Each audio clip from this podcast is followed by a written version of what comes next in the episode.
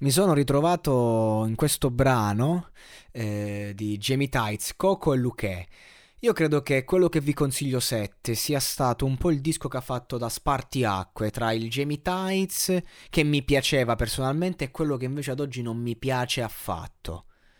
Cioè, e questo brano ne voglio parlare perché è esattamente eh, la, la, l'anello mancante tra il passato e il futuro. Lui aveva già collaborato, ad esempio, con Luque, con eh, Neanche lo sai, che è, can- che è un esercizio di stile geniale per me. Proprio quella, mi, cioè, quella canzone mi, mi, mi, piacque tantissimo, ma sconvolse un po' tutta la scena quella canzone. Cioè, mm, mi ricordo che eravamo tutti presi da eh, neanche lo sai, ma, ma proprio che eh, veniva usato come intercalare nella vita quotidiana. Ecco, a un certo punto Jamie Tights ha smesso di fare brani e collaborazioni che hanno in qualche modo, eh, che si sono interfacciati al pubblico al punto da diventare parte del gergo comune. Come in questo caso, questa canzone che è, un, che è una delle più famose, eh, delle più popolari, unreleased di, di, di Jamie Tights, fondamentalmente nel dimenticatoio. Io me ne ero completamente scordato e allora la vado a riascoltare. E che cosa sento? Sento una buona musicalità, è chiaro. Sento una, una copia spudorata degli americani, è ok, chiaro anche quello. Comunque questo, il, il, quello che vi consiglio mixtape dal primo all'ultimo è proprio un richiamo al mondo USA, quindi ci sta. Però veramente faccio fatica a ricordarmi trovarmi una rima. Non di Luque perché Luque veramente gioca con questi...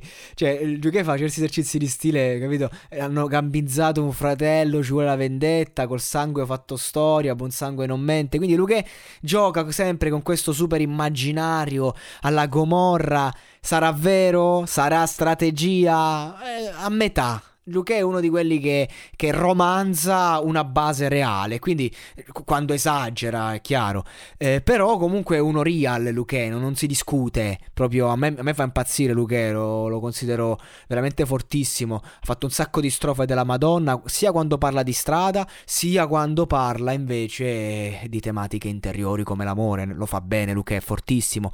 Coco che qui stava iniziando a a farsi diciamo conoscere ecco Coco è uno che a me non mi ha mai convinto non mi ha mai convinto più di tanto uno un po' a metà eh, tra la nicchia e il popolare, non si capisce, però sicuramente gli riconosco talento, gli riconosco tecnica, gli riconosco un suo stile. Poi può piacere o non può piacere, sicuramente gioca benissimo con l'immaginario visivo a livello di, eh, quando, eh, proprio di, di, post di Instagram, di copertine, cioè, è importante, oh, dicevano It's Narcos, mi compravo i dischi degli Iron Maiden eh, solo per le copertine, è importante giocare pure là, cioè se l'è sempre giocata bene Coco, mo che gli vogliamo dire? Dire.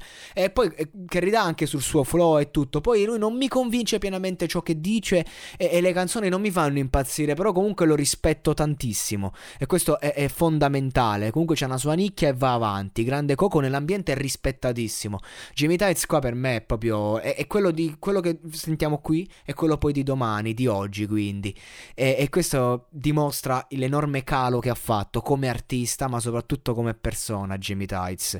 E, e quindi ci tenevo insomma a, a, parlare di questo brano che proprio fa da spartiacque tra il passato e il futuro che tra l'altro è presente. E onestamente tra tutti gli esercizi di stile e le collabo preferisco già, già da qui preferisco il passato. Segui i podcast di Voice sulla tua app di podcast preferita. E se sei un utente Prime ascoltalo senza pubblicità su Amazon Music